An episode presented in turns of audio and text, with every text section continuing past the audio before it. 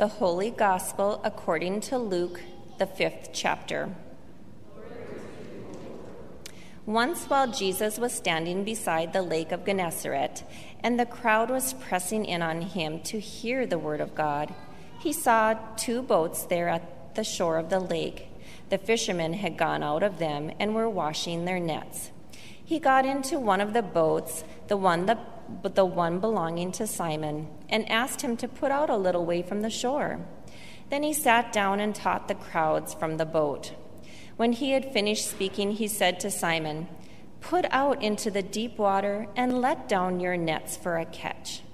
Simon answered, Master, we have worked all night long, but have caught nothing. Yet if you say so, I will let down the nets. When they had done this, they caught so many fish that their nets were beginning to break. So they signaled their partners in the other boats to come and help them. And they came and filled both boats, so that they began to sink. But when Simon Peter saw it, he fell down at Jesus' knee, knees, saying, Go away from me, Lord, for I am a sinful man for he and all who were with him were amazed at the catch of fish that, had, that they had taken. And so also were James and John, sons of Zebedee, who were partnered with Simon. Then Jesus said to Simon, Do not be afraid. From now on, you will be catching people. When they had brought their boats to shore, they left everything and followed him the gospel of the Lord. You may be seated.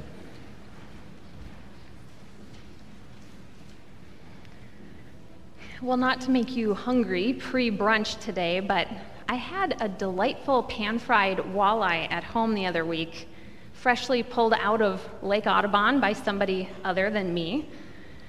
And a lot of folks you um, might ask, including me, would probably or could possibly tell you, I shouldn't say probably, but you might be told that that thick layer of ice on top of the water is meant to be a sign that it is not actually fishing season. Wait till it's warm.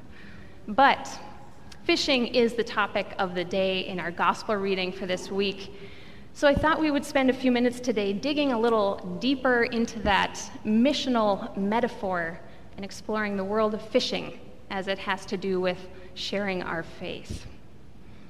So, continuing in the metaphor, I think we'd all agree that baiting someone is not a good idea.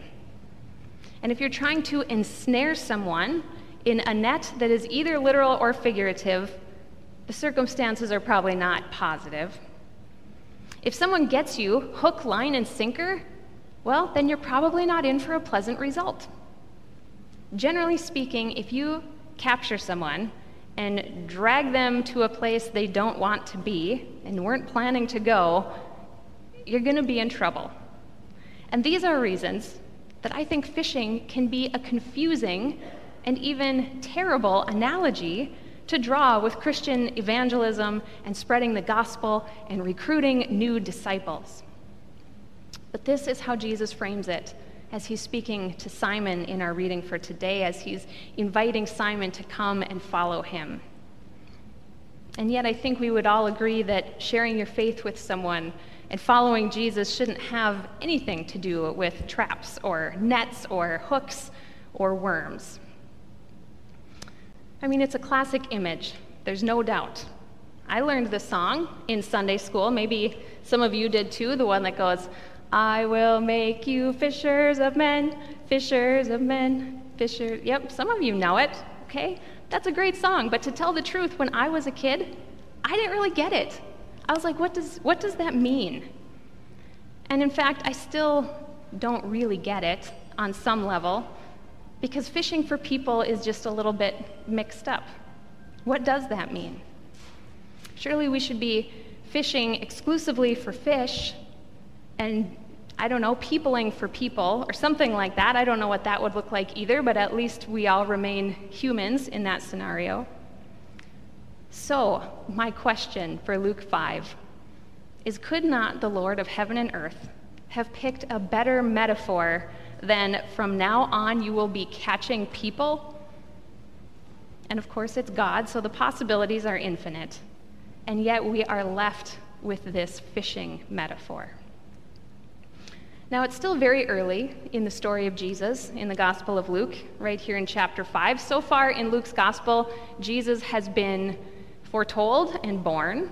He was left behind in Jerusalem as a boy, and eventually he was baptized and tempted by the devil in the wilderness. As far as his public ministry, as we heard the last couple Sundays, he announced himself as the fulfillment of the Hebrew scripture, nearly got thrown off a cliff, did some teaching and some healings, and now comes something new.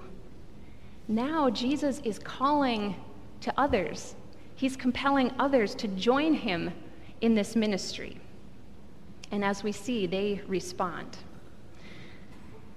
In our gospel passage for today, Jesus initially approached Simon just to borrow his boat. The crowds of people that had gathered to listen to Jesus were practically crushing him in their attempt to get close enough to hear, and so Jesus wanted that boat to kind of put a little space between himself and the crowd by just sitting a little bit offshore and speaking to them from the water.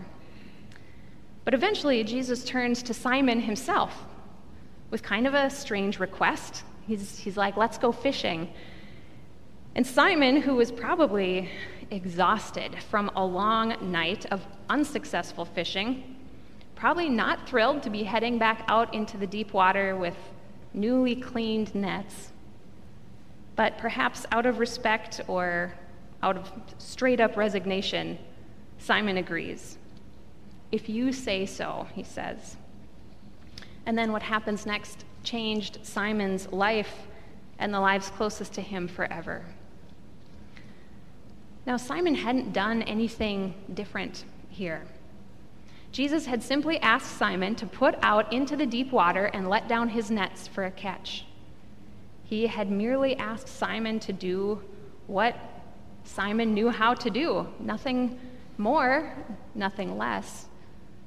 Simon was a fisherman.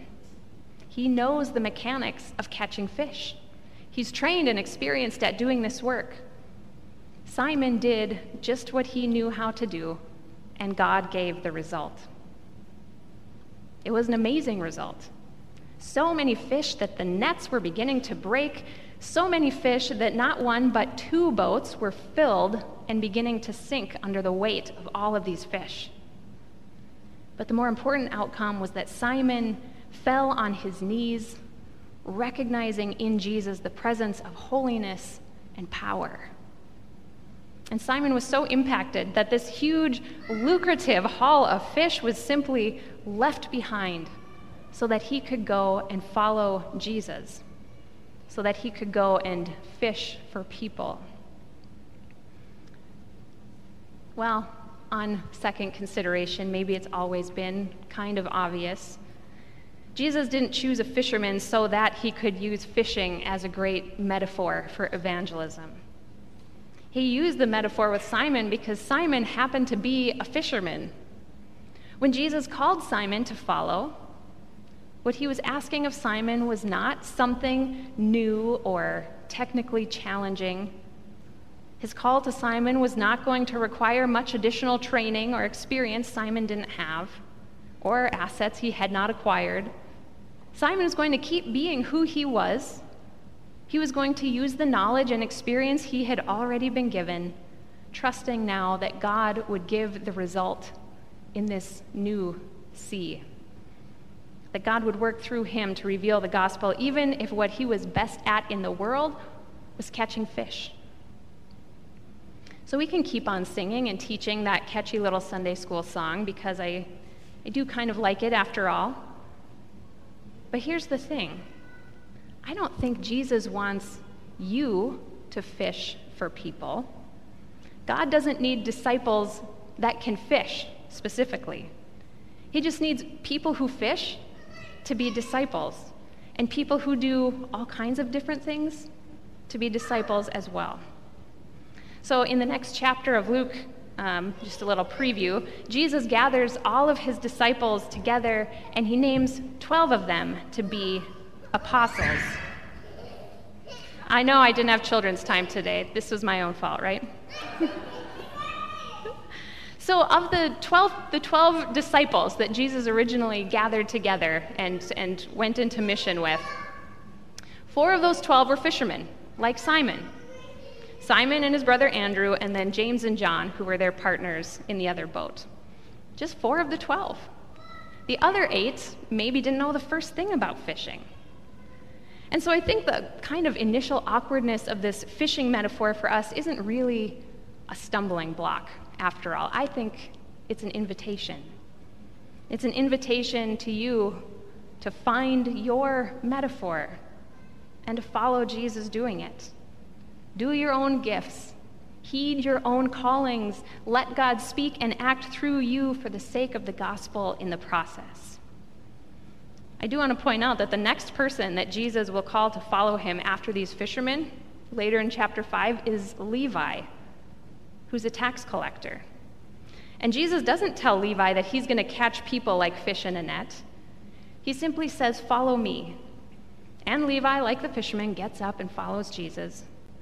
But what happens next is that Levi uses his wealth and his large home to give a great banquet, which sets up this powerful teaching moment and a great sermon illustration for those grumbling Pharisees and scribes.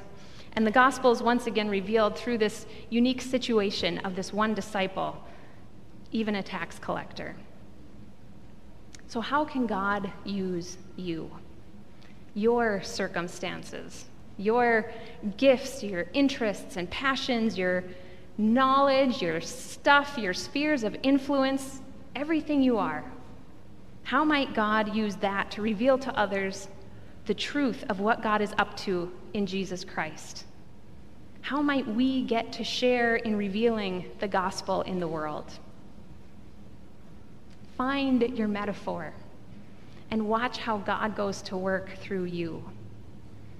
Since most of us don't have nets to cast, I would say write your papers, teach your students, balance your financial statements, design your buildings, pour your concrete, make the lattes, lead the meetings, administer the IVs, answer the phones.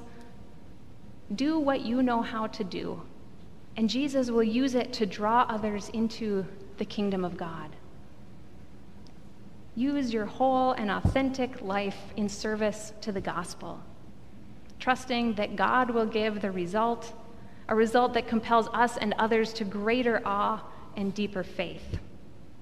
And in the process, may we all find ourselves not caught exactly, but caught up in God's wide mercy and great love that abound for all people. May it be so. Amen.